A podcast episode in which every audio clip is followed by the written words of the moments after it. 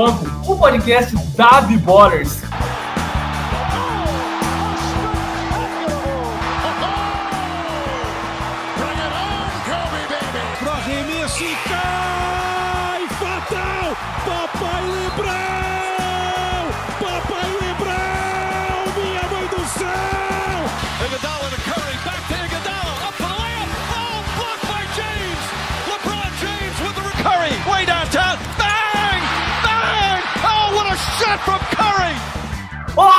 Garotos e garotas, seres com química base de carbono, seres consumidores de oxigênio, expelidores de gás carbônico.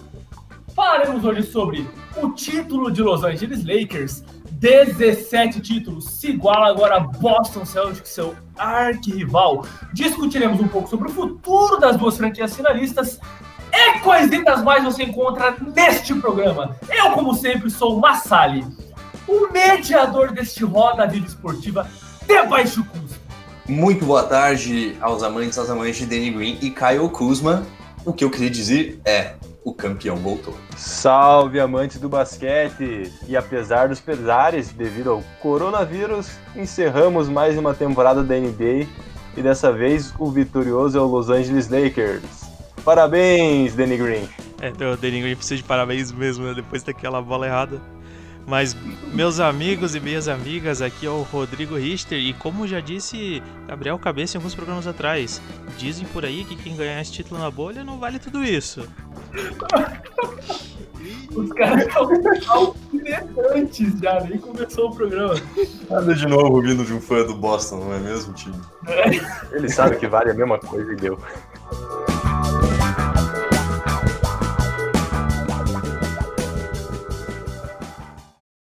Some people call me the space cowboy.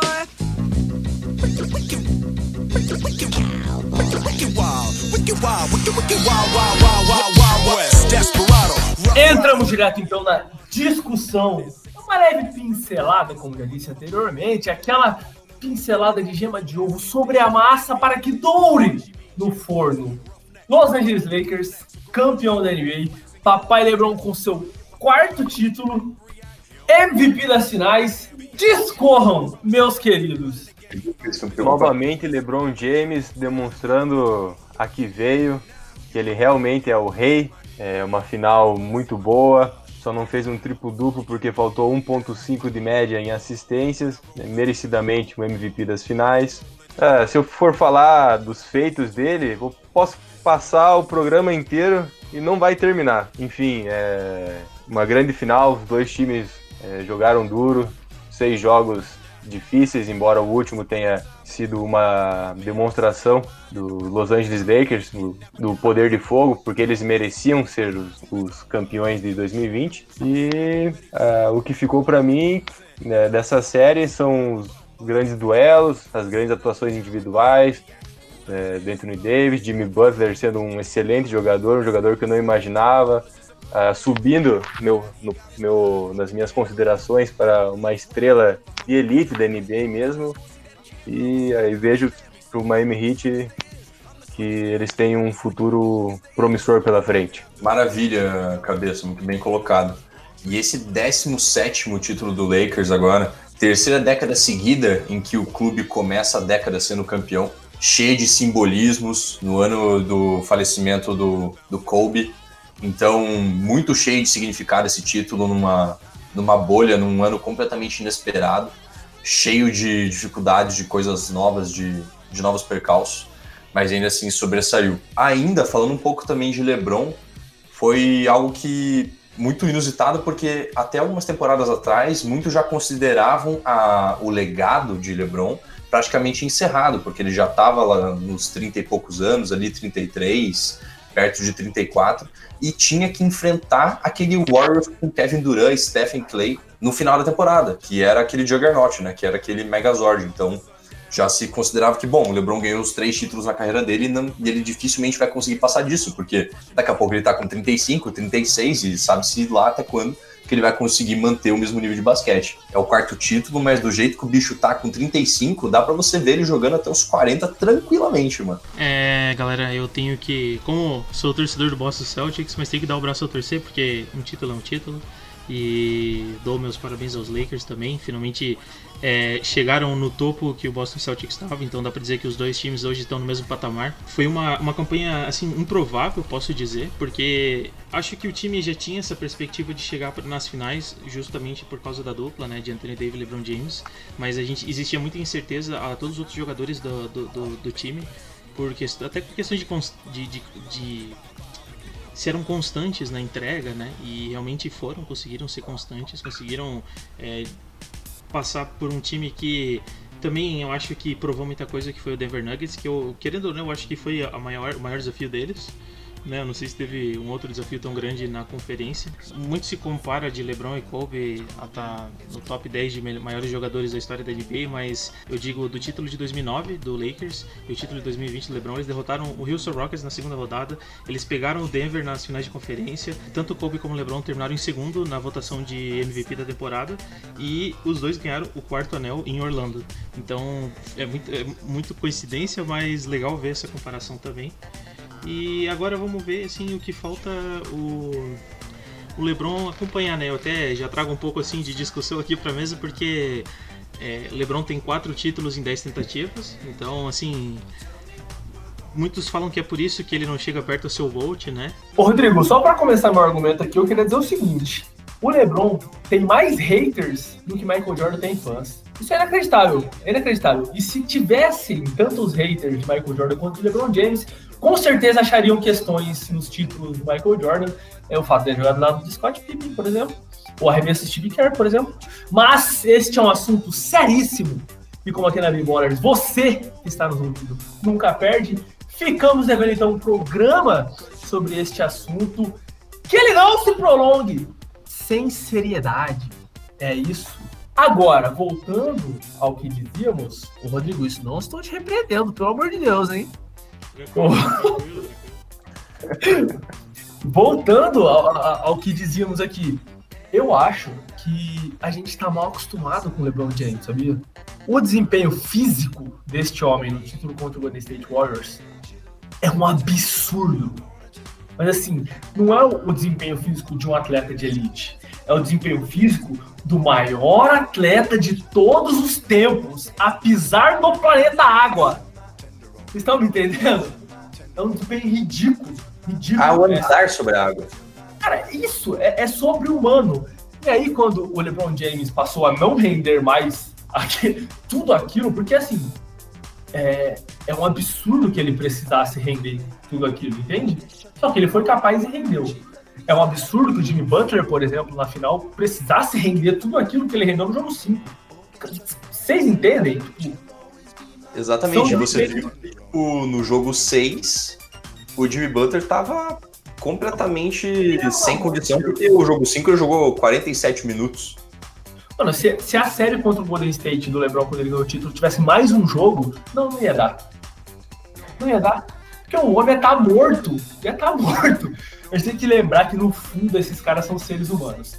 E o desempenho do LeBron James hoje ele é muito menos físico e ele é extremamente tático. E assim, muito menos físico, entenda. Agora ele é um ser humano jogando basquete. Entende? Ele não é mais aquela máquina, aquele, aquele bicho monstruoso dentro da quadra. Ele é um atleta de elite que ainda assim, com 35 anos, rende melhor fisicamente do que vários atletas jovens em, quadra. Osman. LeBron James realmente tem um comprometimento muito grande com o corpo dele. É, agora mesmo ele já está preparando o corpo dele para a próxima temporada, ele não descansa, ele investe muito pesado né, em condicionamento físico, nutrição, etc., tudo que envolve o corpo dele, que afinal de contas é a empresa dele, né? Ele depende do corpo, é um investimento, não é um, um custo. Eu vi é... que cinco dias depois de, do, do título, ele estava na academia já. É, eu pergunto aos nossos ouvintes, o que vocês fariam cinco dias depois do título, vocês estariam ainda comemorando? Estariam em festa até agora, mas o LeBron James está focado. Nossa, mano, eu ficaria full modo J.R. Smith, velho. Eu ficaria sem camiseta até o ano que vem. J.R. Smith tirou a camiseta antes de apitar o gongo e já tava lá. Ele já tava semi-nu, semi-nu, não era sem camiseta, ele estava semi-nu. O cara pegou o troféu primeiro antes do LeBron James. Olha a ousadia do cara. Cara, você tem que ser muito maluco, velho. Muito maluco pra fazer isso, mano. Eu... E assim, quem me, conhece, Eu ia fazer a mesma coisa, mano. quem me conhece sabe que eu, eu ficaria no modo J.R. Smith até que me ligassem e falassem assim: é o seguinte, você precisa vir treinar. Porque, imagina, o quarto título da minha carreira, cara, eu ia estar insano, insano. Nossa, ia ser um crossover de Dennis Rodman com J.R. Smith, velho. Meu Deus do céu, você imagina isso, cara? Eu não, vou entrar nesse mérito. Mas foi uma série muito intensa. A gente falou do jogo 5, que pra mim tá no meu top 3 jogos das finais que eu consegui acompanhar durante a minha vida. De tanta intensidade, ambos os times muito fortes, um correndo atrás do outro de uma maneira absurda. O Miami acabou levando, mas levou assim na base do ódio, porque no jogo 6 deu pra ver claramente. Ah, você vai falar, ah não, o Caruso foi titular e essa mudança trouxe toda uma quebra do esquema do, do, Miami. Cara, discordo completamente. Pode ser que o Lakers ti- tivesse entrado melhor por não ter o Dwight ali e tal, tivesse menos desequilíbrio na no, no ataque, na defesa, mas, cara, injustificável o time abrir 30 pontos daquela maneira. Deu pra ver claramente o cansaço que o Miami acumulou do jogo 5, né? Para o jogo 6, que foi um mais absurdo atropelo. Não, e assim, eu acho que é uma peça que deu pra ver muito como. Eu eu não sei de todos os jogos que eu assisti, tá? Os dois. o- os jogos que o, o Lakers perdeu. é, eu acho que a atuação do Anthony Davis foi muito assim. Eu acho que ele foi fator decisivo. Se ele tava muito bem, o time atropelava. E os jogos que o Lakers perdeu, ele tava irreconhecível, cara. Teve jogo que, que, que, que, assim, deitavam em cima dele. Principalmente o, o jogo o jogo 5, que era quando tava 3x1 pro, pro Lakers, né? É, esse jogo, cara, o Ben Adebayo tinha voltado e assim, eu, eu, não eu, eu vi o Anthony Davis tentando, mas parecia que não dava certo as coisas, sabe? E, e nos jogos que ele jogou bem, que eu acho que ele foi o fator diferença, tipo, foi um, um absurdo o jogo, foi outro jogo, sabe? Foi outro time. E ele dava uma cara diferente, assim. Eu só achei engraçado ver essas inconstâncias dele. Mas claro, né? Todo jogador é nem sempre vai entregar o máximo. Eu acho que assim, e ainda assim, ele mesmo sendo ruim, ele foi é difícil, é um cara difícil de marcar, é um cara que, que consegue jogar espaçando a quadra, consegue jogar muito bem dentro do garrafão, então mas também eu acho que tiveram outros jogadores, cara, eu acho que o Dwight Howard, como bem comentado, cara, ele conseguiu assim ele, ele, ele abraçou o, o papel dele de role player e ele entregou aquilo que ele tinha que fazer, né? Acho que isso foi extremamente essencial. É, por mais que o Danny Green errou uma bola, né, que não era para ter errado, eu acho que ele ainda conseguiu assim trazer ameaça para quadra, sabe? Até pela inexperiência do time do Miami Heat, com muita gente jovem, eu acho que ele tendo às vezes um posicionamento para uma jogada que às vezes era para ele, não era para ele, sabe? Podia desbalancear e eu acho que até o Caruso conseguiu é, aproveitar um pouco disso, do Dwight Howard, sabe? O Rajon Rondo, jogadores experientes, acho que conseguiram tirar É, o Danny. Green defensivamente é muito consistente, né? Sim, com certeza. Então, assim, a gente, cara, teve jogos que o Tyler Hero e o Duncan Robinson, assim, arremessaram. Tu dava a bola na mão deles e arremessavam pra caralho, assim, mas foi um ou dois jogos. Outros jogos eles foram muito bem marcados, sabe? Então. É, é bem legal ver como a experiência sobressaiu um pouco sobre a juventude, sabe?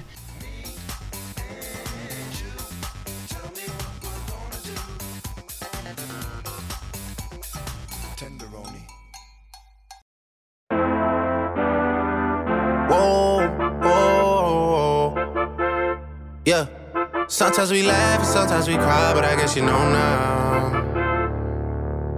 baby. I took a half and she took the whole É, thing. Slow é bizarro falar sobre juventude no time do Miami Heat, porque a média de idade é, é muito alta. Só que com a saída do Dragic, essa média de idade caiu bruscamente, cara. Bruscamente, porque ele era um cara que arrastava mesmo essa média pra cima. Tem 34 anos. E, enfim, e repuseram ele com Tyler Hero, tá ligado? Ele tem 20. Então, tipo, a média do quinteto titular realmente caiu bastante. E por mais que o Hero fosse, é, seja um, um calouro muito maduro, cara, um calor que matou no peito e falou vamos, fica complicado mesmo nessas situações de estresse, né? Nas situações de, de, de, de grande desfecho. Eu acho que isso é uma coisa que afetou o Anthony Davis até. Ele já não é um, um cara inexperiente na liga, mas quanta experiência de fato o Anthony Davis teve com playoff, com jogos acirrados de playoffs, sabe? O, o quanto ele enfrentou esses momentos ultra decisivos pro time. É, pouquíssimas vezes, pouquíssimas vezes ele sempre foi um grande talento, sempre foi um grande jogador, mas, cara, é uma final, uma final, ele tem 27 anos e era a primeira vez dele enfrentando aquela situação na vida dele. Então, eu acho que, que é natural, a galera fala, ah, o cara regou, o cara afinou. Eu tenho algumas, alguns receios em relação a esses termos, porque o que, que é arregar, o que, que é afinar? é você ter manifestações físicas do, da sua ansiedade, né, do seu medo, daquela situação de conflito, de estresse. Mas então é completamente natural e administrar essas coisas é um dos fatores que tornam um grande jogador um grande jogador. E esse é um fator que torna o LeBron James o que ele é também. O cara corresponde muito bem nesses momentos, mas assim, muito bem nesses momentos. Enfim, dá, é, dá para comparar o cara com uma máquina mesmo, né? Tipo, os caras falam que o Kawhi é o cara que não sente a pressão e tal. Cara, o LeBron, ele tá com a, a emoção o tempo todo a mil, a mil ali, só que ele consegue direcionar isso e focar para executar as coisas que ele precisa executar no jogo. Né? Direcionar muito bem essa tensão, essa ansiedade. Eu queria citar uma coisa. Frank Vogel. Parabéns so, somente não foi decisivo você colocar o, o Alex Caruso como titular. Você, Frank, Frank Vogel, está ouvindo este programa agora. Né, Para vocês que não sabem, o Frank Vogel passou férias maravilhosas em 2014 aqui no Rio de Janeiro, aprendeu a falar português e é um, um ouvinte, entra sempre em contato com a gente aqui. De qualquer forma, cara. É, eu chamo ele carinhosamente de Franquinho.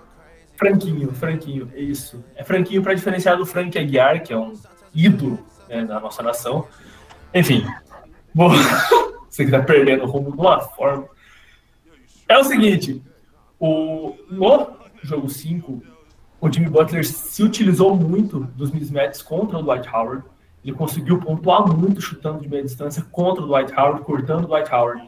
É, o Frank Vogel decidiu começar já o sexto jogo sem esse, sem, sem esse revés, sem essa desvantagem né, por mais que o Butler tivesse exausto, e, mano, dá pra ver na quadra que o cara tava exausto, que ele entregou tudo, deixou a alma dele no jogo 5.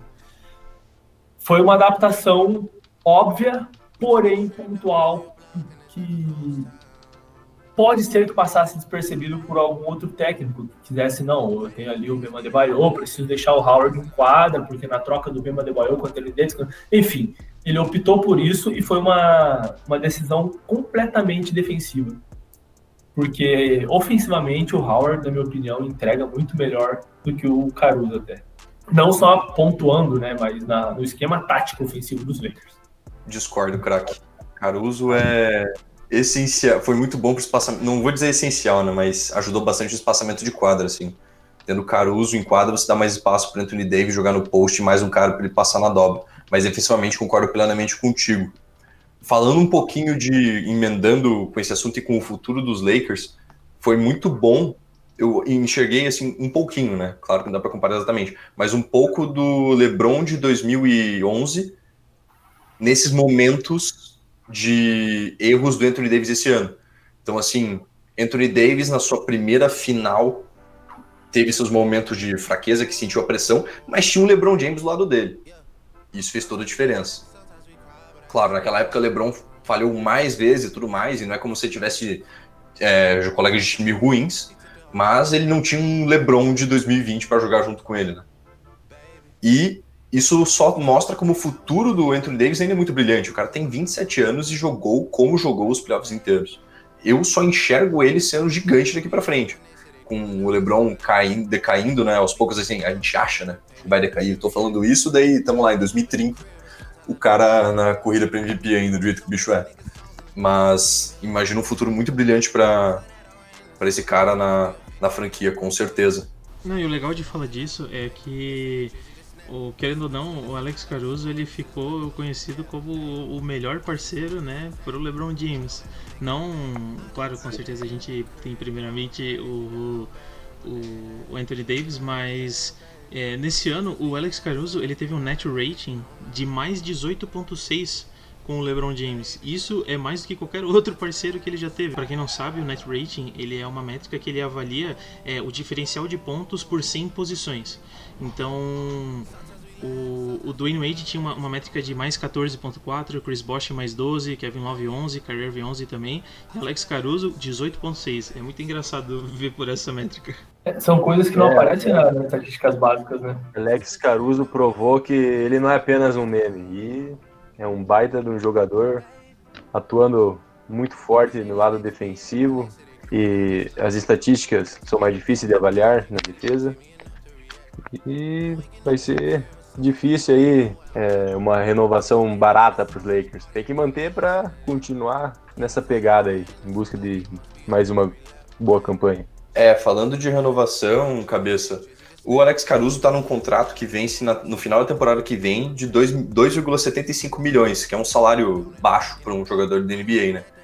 Mas falando de jogadores e de futuro, né, para esse time de Los Angeles, para essa temporada já tem outras preocupações. Já vai ter que se preocupar com, primeiro, renovar com Anthony Davis, que, segundo rumores, vai declinar a sua player option de 28 milhões para poder assinar um contrato de um ano mais um, de um ano garantido mais um ano de player option, para que ele e o LeBron virem agentes livres ao mesmo tempo, se eles quiserem.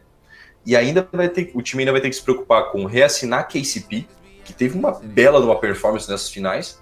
Vai ter que se preocupar com reassinar Rondo, que teve uma performance sinistra os playoffs inteiros. Markif Morris, enfim, o próprio Dwight Howard, que vai ter gente atrás. Então ainda tem, vai ter uma off-season bem, bem ocupada para resolver, né? Não, acho legal até citar, né? A gente pode ver que o Lakers é, eles tiveram uma campanha que foi muito engraçada porque eles tiveram diversos jogadores, na verdade a maioria dos jogadores tem contratos de um, dois anos, um três anos máximo. E, e, nessa agência livre que vai acontecer, a gente sabe que Jerry Dudley, Dwight Howard, Markif Morris, Dion Waiters e J.R. Smith, eles não vão tá, eles já não têm contrato com o Lakers na próxima temporada. E também tem os jogadores que ainda têm player options, que dentro dele tá o Avery Bradley, é, Javeio Magui, Rajon Rondo e Kentavious Caldwell Pope. Então a gente pode ver aí que tem uns 9, 10 jogadores que eu comentei, que é tipo assim, o time pode ter 15. Então 66,6% do time não tem contrato garantido. É, muito jogador eu acho que vai se aproveitar disso é, para supostamente avaliar, é, levantar o seu valor pessoal para conseguir um contrato um pouquinho melhor, né? Porque no final tudo é negócios. Então, com certeza alguém pode sair ali ou lá, mas eu acho que o, o interessante do trabalho do Lakers vai saber que peça manter e que peça deixar sair. É... Então, Até acho... porque o, o, Alex Caruso é um cara cobiçado, né? Nesse momento ele é um cara cobiçado, é um cara que é relativamente barato e que desempenha realmente funções dentro da quadra que não é todo jogador que consegue desempenhar e de forma natural. É, mas ele vira só na, na temporada que vem, né? Ele ainda tem, tipo, mais essa temporada garantida. É, tem, daí tem um depois o Knicks vem e dá um contrato máximo pra um jogador idiota assim. É. Porra, não fala assim também. com o Knicks pra dar um contrato absurdamente alto pra um jogador que teve uma temporada boa. É, o Philadelphia 76ers faria isso, mas não tem mais teto, então Uma curiosidadezinha, quanto você falou que é o salário do Caruso, Zapa? 2,75 milhões por ano. Vou falar para você que o salário do Jared Dudley é 2,56 milhões. Irmão, o salário do Danny Green é de 15 milha. Não, não, não, não vamos chegar nesse comentário aí. Não vamos, não vamos chegar tão longe na, na, na extrapolação do negócio. Tá ligado? Cara, 15 milhões pro Danny Green. Ainda que ele rendesse o que rendeu no Toronto. É muito dinheiro. É bastante dinheiro, cara. Era é a expectativa do, do Pelinka quando deu esse contrato para ele, né? É que se ele jogou tão bem no, naquele time de Toronto, com o LeBron James servindo ele, ele seria ainda melhor. Claramente não foi o que aconteceu. Quem viu, viu. E galera, Quem viu, viu. Quem não viu, pode esperar no que vem, que vem de novo. Mentira. Mentira que vai ter uma reviravolta. Danny Green vai ser a terceira melhor opção do Lakers, tenho dito.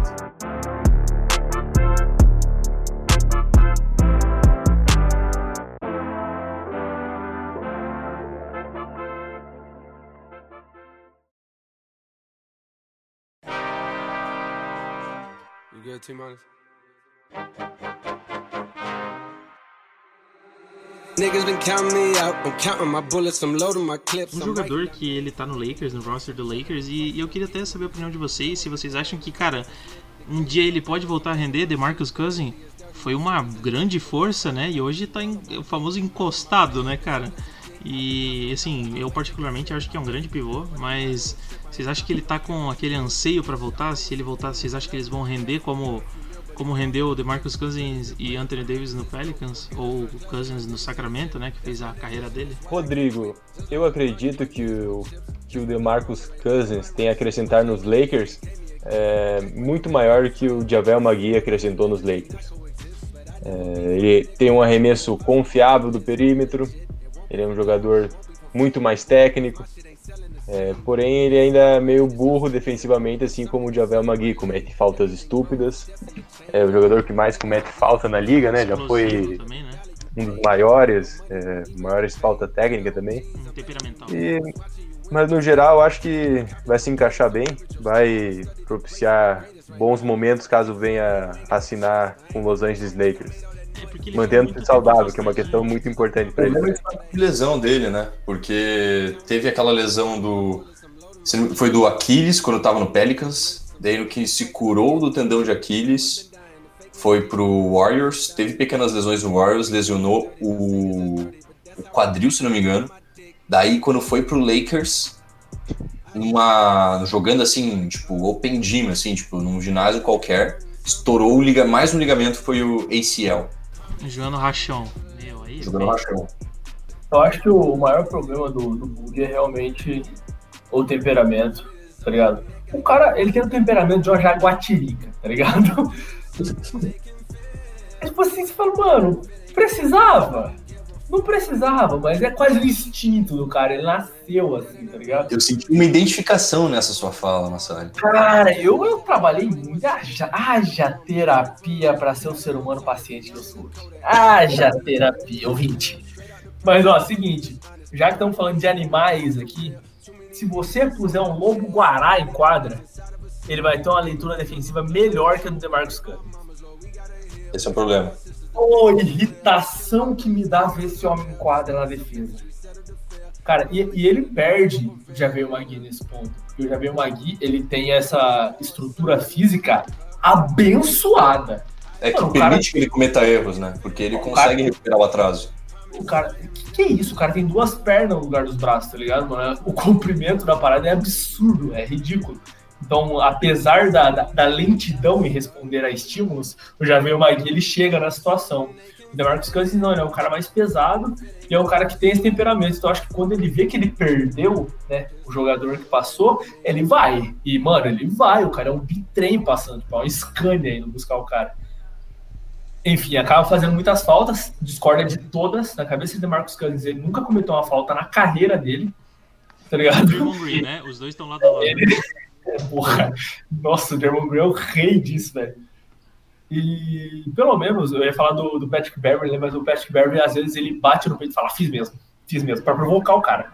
Mas enfim, o, esse é, é o grande problema do DeMarcus Cousins, mas essas, todas essas coisas são contornáveis se ele se mantiver saudável, que é o que o Zapa falou, que é o que o Cabeça citou. Ele é um cara valioso. Eu torço muito para que ele volte a jogar e que ele seja mais maduro, sabe? Que esse, que esse, que esse roster ah, em torno dele ali permita que ele tenha uma mentalidade campeã, saca? Que ele não, não leve todo o jogo como se fosse um, um- um racha na, na- numa penitenciária, tá ligado? Porque parece que o cara joga assim, velho. Ele tá jogando pela vida dele. Pô, é. É, é, é. Mas é que o DeMarcus Cousins, para ele assinar com o Lakers, o Magui teria que declinar a player option dele é e sair do provável, né? O que é muito improvável, cara, porque ele não Total, teve uma performance tão boa na- nessas últimas. Ele, falando do time, né? Tipo, ele não teve uma performance que se destacou. E ele tem um salário de 4 milhões, que se ele aceitar, tá garantido para a próxima temporada. Então acho muito difícil ele declinar. Então, se a gente trouxer de volta o Magui, que já vem, beleza, e trouxer Dwight Howard, para que, que, tra pra que trazer DeMarcus Cousins? Qual o papel que ele iria desempenhar? O papel de defender, pegar rebote, já tem nos dois. Ele teria que cumprir o papel do Markif Morris. O Markif Morris, na minha opinião, vai ser um cara mais barato e que vai dar muito menos problema. Então, Já tá garantido, né? é, fica um cara. Não tá, não, tá- não tá garantido, mas eu imagino que vai ser mais barato que é um cara que já encaixou, tipo, já deu certo. Já foi Eu campeão. eu digo garantido, garantido nesse sentido. É um cara que o, o retorno que ele pode trazer foi demonstrado essa temporada, sabe? O valor dele tá exatamente condizente com o que ele entrega de basquete. É isso que a gente vê, né? Do Markif. Mas o. É, eu acho que se eles quiserem, porque quiserem tentar fazer funcionar o DeMarcus Cousins, eu acho que eles até conseguem trocar o Magui por um- alguma pick, algum outro role player às vezes, mas também não acho que faz sentido, tá? Porque o histórico de lesão do DeMarcus Cousins eu acho que é bem preocupante. E. Assim, eu, eu também quero que o DeMarcus Cousins volte a jogar. Eu vejo ele bem, um jogador bem parecido com o Joel Embiid, sempre dominante no garrafão, consegue arremessar de longe. E, e ia ser muito legal ver ele no leste, na verdade, em algum time que para brigar com os Sixers, com outro garrafão bem imponente, sabe? Ah, mas, O cara, o, cara, o cara tentando contratar o maluco do Boston já, velho. não, não, eu acho que ele não tem espaço no Boston, tá ligado? Quer dizer, até teria, mas eu não queria Pra porque velho. se contou. Enes Kanter, irmão, tendo tempo de quadra, cara. 2020, irmão. Quando eu parei e pensei, eu vi Enes Kanter, eu saio pra lá. Tá É, de brincadeira. Quem que tem no Boston que não cabe DeMarcus Cousins? é, então, eu- o, o, Enes Kanter vai ser free agent e eu acho que para essa temporada ele vai conseguir algum time que vai dar um pouquinho mais de dinheiro pra ele, ele vai sair, certeza, porque ele é bem, bem, bem dinheirista, né? Mas errado não tá. saída dele. No fundo, é tudo negócio. mas mas eu, eu- até se vier. É que sim, eu acho que o DeMarcus Cousins ele traz muito problema de vestiário também, né? E o time do Boston, por ser bem jovem, eu acho que ele pode trazer uma aura tóxica, assim, sabe? Então acho que é uma pessoa que eu não gostaria de ter dentro do, do vestiário do Boston. Hoje o clima parece ser bem família, por mais que eles discutiram, mas todos já acertaram e falaram, cara, todo mundo aqui quer vencer, por isso todo mundo vai, vai, vai, vai tipo, berrar, tá ligado? E isso até falaram que uniu mais o grupo. Então acho que, que faz sentido não trazer uma pessoa que tem muitos problemas externos, sabe? Sim. E fala, aí falamos um pouquinho do Boston, mas bora falar um pouco do futuro do Heat, né? Senão o pessoal vai achar que a gente é clubista. Porque Eu já tenho, já tenho uma fama na, na B-Ballers de ser o maior torcedor dos Lakers de todos os tempos. Então, gente, cara, uma coisa aqui. né? Pra quem não sabe, o Massali só não é mais fila que o Allen Iverson, mas é isso aí.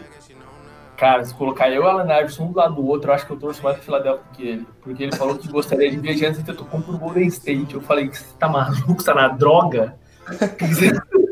Ah, porque você bota o Yannis no fila, acabou o espaço da quadra, né? Você tem Al Horford, Tobias Harris, ben, o Embiid, Ben Simmons, o não tem onde ficar a Você bola. não, você não me cita mais essa franquia hoje, tá bom? Eu tô fazendo um tratamento de controle de raiva por causa desse time. Foi mal, Denis, segue o jogo. Vamos falar do Miami Heat. O que vocês acham que precisa ser mantido no Miami Heat? Além de, óbvio, porra, Butler, Deus da Terra, Senhor do- dos arrais. Nem sei o que significa. Mas li hoje no livro de autoajuda e achei legal. O negócio é o seguinte. O Cabeça citou aqui, eu já vou começar falando porque no pau no negócio. O Cabeça falou que o Jimmy Butler subiu no conceito dele, né, na escala cabeça né, de, de jogadores. E eu, eu vi o que Jimmy Butler podia render já na temporada passada com o Philadelphia 76ers. Acompanhei mais de perto né, o, o time, então você, eu vi o cara jogando e falava, porra, esse cara é foda, tá ligado? Já conheci o Jimmy Butler da liga, óbvio, acompanho a há milênios, mas de acompanhar a carreira do cara mesmo e tal, e estar envolvido com o que ele produz, foi onde eu falei, meu, esse cara rende demais, esse cara é muito bom. Só que a Filadélfia em si não tem a mentalidade de Jimmy Butler de jogar basquete. É, acho que é isso que eu posso dizer, é assim que eu posso afirmar. Ele deve ter encontrado conflitos, até citei isso no programa passado, com, com, por exemplo, Ben Simmons, saca? Que não necessariamente é um cara que gosta de ter alguém na orelha dele cobrando. Tanto É um frouxo. É, é um cara, é um cara um tanto frouxo. Um cara que não, não arremessa dos três e não gosta que cobrem, não gosta que falem sobre isso. Porra, você é um atleta de basquetebol, as pessoas vão te cobrar. Saca? Eu acho uma cobrança que, não vou falar injusta, mas assim, o cara rende muito sem o arremesso dos três. E, mas a torcida vai cobrar, cara. E a torcida de Filadélfia, ela é, ela é suporte. É uma ótima torcida, sabe? Então não tem por que o cara ser chorão dessa forma. Enfim, ele deve ser incompatível com o Jimmy Butler. Jimmy Butler saiu, foi pro Miami Heat e é o que é hoje. Pra mim, o Jimmy Butler conseguiu alcançar agora, nesse momento da carreira dele, o potencial que ele sempre teve. Tá ligado? Acho que alguém falou assim: quer saber?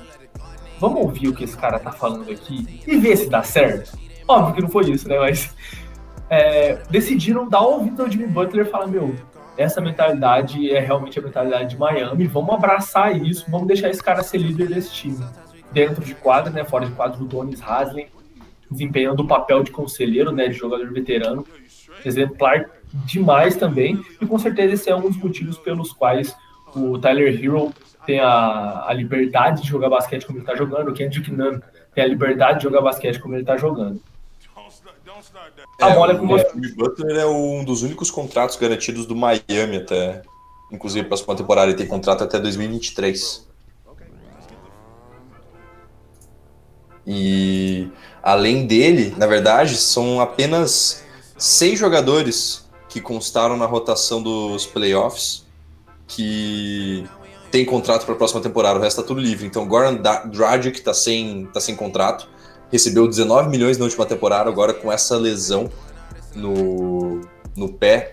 Não imagino que vai chegar no mesmo patamar. Não sei se isso é bom ou ruim pro Hit, bom porque vai conseguir mais barato, ou ruim porque o cara tá lesionado, é, o cara teve uma lesão foda. O Solomon Hill também não vai estar no time, mas o Solomon Hill é mais um peso morto que qualquer outra coisa, tava ganhando 13 milhões. Myers Leonard, Jay Crowder, esse vai ser muito importante trazer de volta. O Donis Haslem estava no seu último ano de contrato, mas também com 40 anos, né? Muito provável que se aposente agora. Então eles têm assinado Duncan Robinson, Kendrick Nunn, Bema Adebayo, Tyler Hero, Andre Godala e Jimmy Butler. E o Kelly Olynyk tem a player option que provavelmente ele vai aceitar. Mas todo o resto do time tá aberto. Então tá muito solto assim pra... É, não é rebuild, é retool que a gente fala, né? Que é um ajuste fino, assim, é calibrar o time de volta.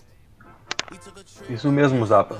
É, vou usar uma frase que o Jimmy Butler falou, que eles, eles, Miami Heat, estarão em breves nas finais. Ele não falou quando, não falou que ia ser na próxima temporada, ele falou em breve. O Miami Heat é um time que atrai, e, pela sua campanha já de, é, de vários anos, tem uma filosofia e vai atrair jogadores bons no futuro, vai ser alvo de, é, de free agents, free agents importantes, provavelmente irão para lá. E não duvido dessa fala de Jimmy Butler, que o Miami Heat pode realmente voltar às finais com boa tranquilidade. E cabe agora ajeitar o elenco aí e ver aí o que, que vai aprontar para essa temporada. É, free agents importantes, eu quero citar então a do Giannis Antetokounmpo, que no final de 2021 é um free agent. E o Miami Heat vai com tudo para cima de Giannis Antetokounmpo, segundo Shan Charania. Então, o Miami Heat vai com tudo para cima de Antetokounmpo, porque o que o cara fala só não é mais verdade do que, que o hoje fala. Mas eu, gostei da fala do Cabeça pelo seguinte, a, a gente às vezes fala ah, tal time que é tal jogador, tal time que é outro jogador, esse time ter, seria bom ter outro jogador. E esquece que o jogador tem a opção de falar com, dialogar com a gente falar quero, quero ir para esse time, tá? O, a campanha do time é um atrativo para o jogador realmente. E a campanha desse Miami Heat escancarou para a NBA que Miami é um ótimo destino para um free agent, para um free agent. Primeiro, porque a, a forma como se faz basquete em Miami é uma forma que traz resultados e que traz resultados rápidos. É, Miami tem Eric Spoelstra, que é um cara que sabe comandar basquete, é um cara que sabe basquetebol. O cara dorme, o cara acorda, o cara come, o cara vive basquete. E Miami é Miami. a cidade de Miami, entende? Você prefere morar onde? Em Denver ou em Miami? Saca? A não ser que você seja uma pessoa muito peculiar, você vai preferir Denver. Mas é Miami, cara. Então, tipo, isso Mas tem o Pat muito. Riley também, que é um dos melhores executivos da liga, né? Exatamente. Um cara que se demonstrou capaz de trazer bons jogadores para lá. Fora que eles têm aquela maluquice de disciplina absurda, checam é, a, a, gordura corporal toda semana dos jogadores, tem aquele teste físico famoso que se o cara não passar, ele nem entra pro, pro training camp antes da temporada começar. Então, estrutura muito ajuda muito a manter a cultura do time como algo extremamente destacado frente a outros, outras equipes da liga. E isso limita a, a vontade de jogadores que não têm essa mentalidade, por exemplo. Saca? Um jogador, um jogador que não quer render dessa forma, que quer jogar de chinelinho, né? Quer estar de chinelinho no time, ele não vai querer ir para amanhã. Porque lá o bicho pega lá, como, como, como diria minha avó, lá o pau bate de quina. Não existe basquete fácil, né? Enfim, mas eu achei interessante o comentário do Cabeça porque a vontade do jogador é muito importante, o lugar para onde ele quer ir, e Miami escancarou mesmo agora com resultados, que é um atrativo gigantesco para jogadores Exato. E, cara, tem essa cultura desde sempre. Na época que o Shaq jogou lá, teve aquele título de 2006, na temporada seguinte, ele chegou atrasado para um treino. Foi coisa assim de pouquíssimos minutos atrasado. E o Pat Riley não deixou ele treinar. E daí o Jason Williams, que era o armador na época, o White Chocolate, foi ficou famoso na época que jogava pelo Kings, se opôs e disse, pô, deixa o cara treinar. Resultado, Pat Riley trocou Shaq e Jason Williams, mano. Naquela temporada, antes do deadline. Andou o Shaq pro Phoenix. Mano, olha isso, velho. O cara é maluco. Maluco não, né? O cara é rígido. Rígido ao extremo, assim, tipo. O primeiro mas, lugar é... que eu li foi que o cheque chegou 15 segundos atrasado, mas eu tenho que checar isso. Mas imagine se for verdade, 15 segundos, mano. É a mentalidade de Miami, essa daí. É a filosofia, assim como o Barcelona tem uma filosofia mais que um clube, o Miami é militar praticamente. Clippers tem a cultura de não ganhar nada nunca. não ganhar nada.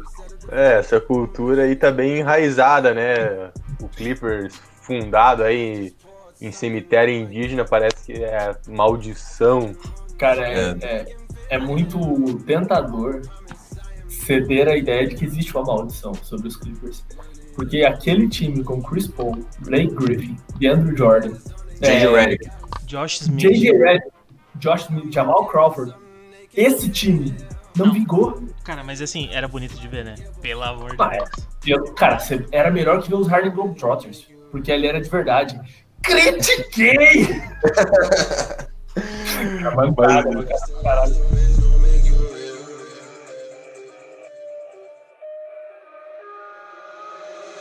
Money in your phone make you real.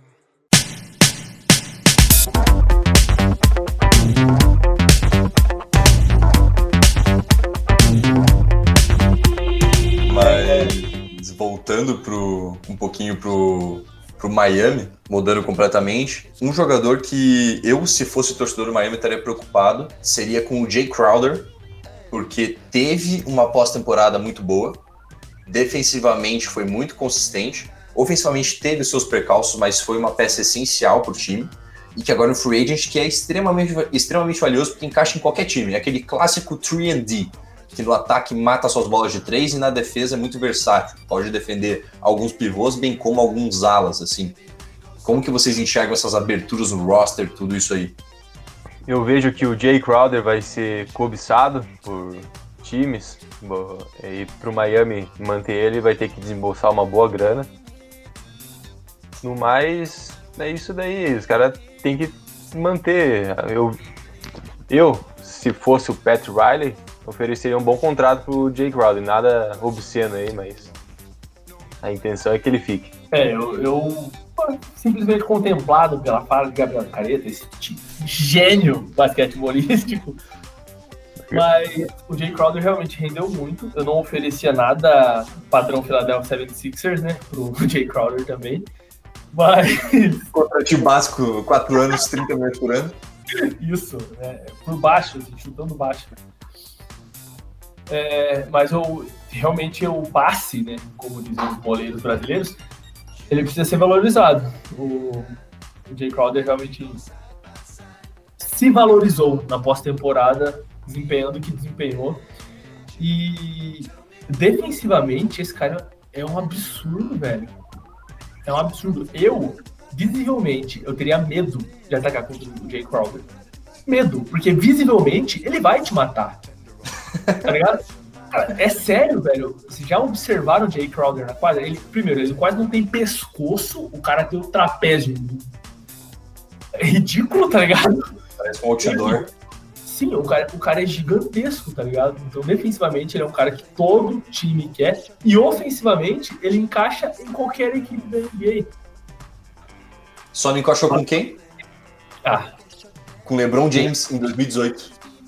mas, Teve cara, uma é, temporada horrível. Todo mundo descartou fora, falou: Nossa, esse cara é um lixo. mas muito, muito específico. Muito específico. Mas a, a, a galera já sabia ali que alguma coisa estava acontecendo naquele elenco. Ah, com certeza. É, enfim. De qualquer forma, é, vai ter que desembolsar uma grana mesmo para manter Jay Crowder. Porque vão ter propostas vão, vão existir. Mas e aí entra o que o cabeça falou de novo de qual a motivação do cara de ir para outra equipe, sendo que o Miami chegou na final agora e muito provavelmente vai reforçar o elenco. Então talvez ele, ele opte pela free agency, né? Enfim, muito óbvio. Para conseguir essa valorização do, do, do contrato mesmo. Fazendo uma observação agora, essa situação do Miami Heat me lembra uma situação do Portland Trail Blazers de alguns anos atrás, em que teve uma campanha acima do esperado. Ou seja, foram para os playoffs, uma boa posição, mas o elenco assim era limitado. E a diretoria, é, com medo de perder os jogadores, tinham feito uma boa campanha, pagaram salários acima daquilo que eles valiam, de fato, efetivamente.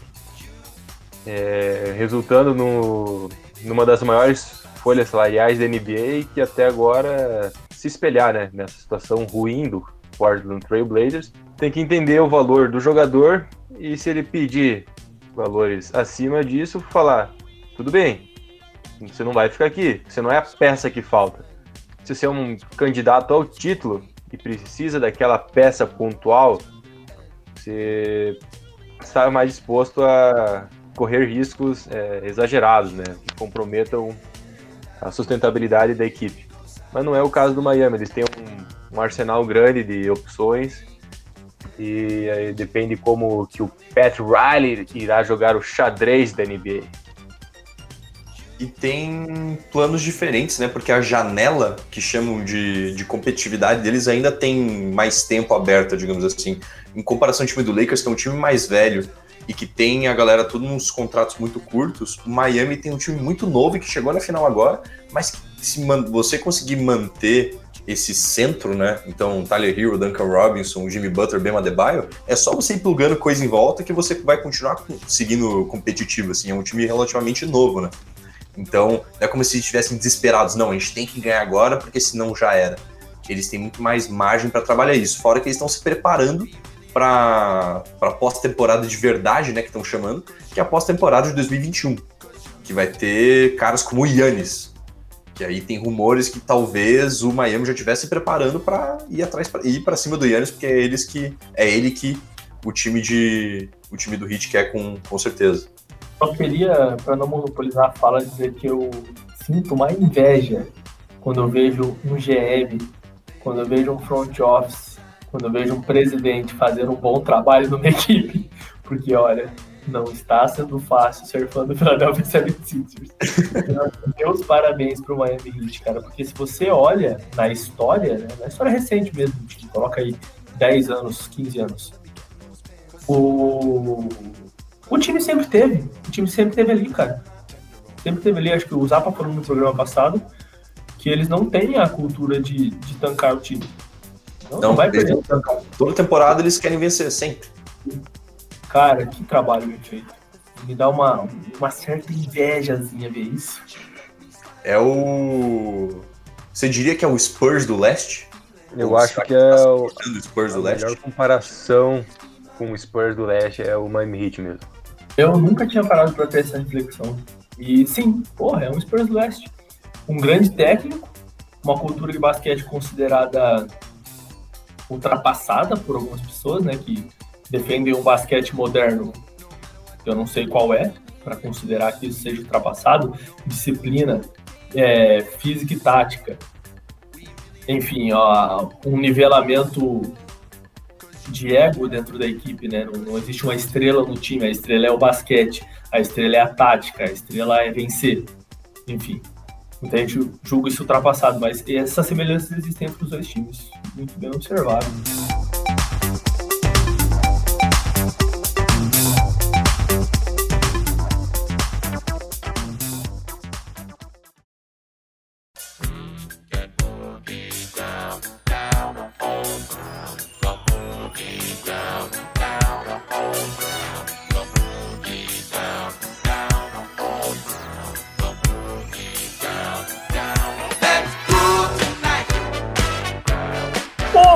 Tá bom, meu amigo, minha amiga que está nos ouvindo, mas por hoje é só. Eu sei que vocês queriam, eu sei que vocês queriam um programa aqui de 7 horas, tá bom? Aqueles vídeos do YouTube que fica 10 horas o cara falando qualquer coisa aí que vocês quiserem ver. Enfim, este foi o Esquenta Banco, o podcast da Biballers. No próximo programa, fique você ligado, fique você ligada.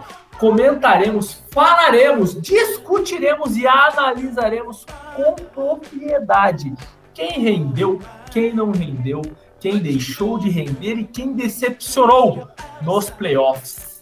Como um todo, não vamos falar só de Lakers, não vamos falar só de Miami, não vamos falar só de Los Angeles Clippers, que foi a grande decepção desses playoffs. Já dando esse spoiler para vocês. Então, fiquem de olho no próximo programa. Sobre este programa aqui, foi um prazer ter a sua audiência, foi um prazer tê-lo, tê-la, nos ouvindo, nos escutando com essa paciência de sempre, com esse carinho de sempre, com este ouvido aveludado que abraça este fone e recebe nossas vozes em seu canal auditivo. Eu sou o Massalho, o seu apresentador. Muito obrigado e até a próxima. Boa noite, amiguinhos, Boa. e não se esqueçam, hidratem-se. Obrigado, meus ouvintes, e sintam-se abraçados. Estou muito feliz. Meu nome é Leonardo Zappa, uma boa, excelente tarde a todos e tudo de bom!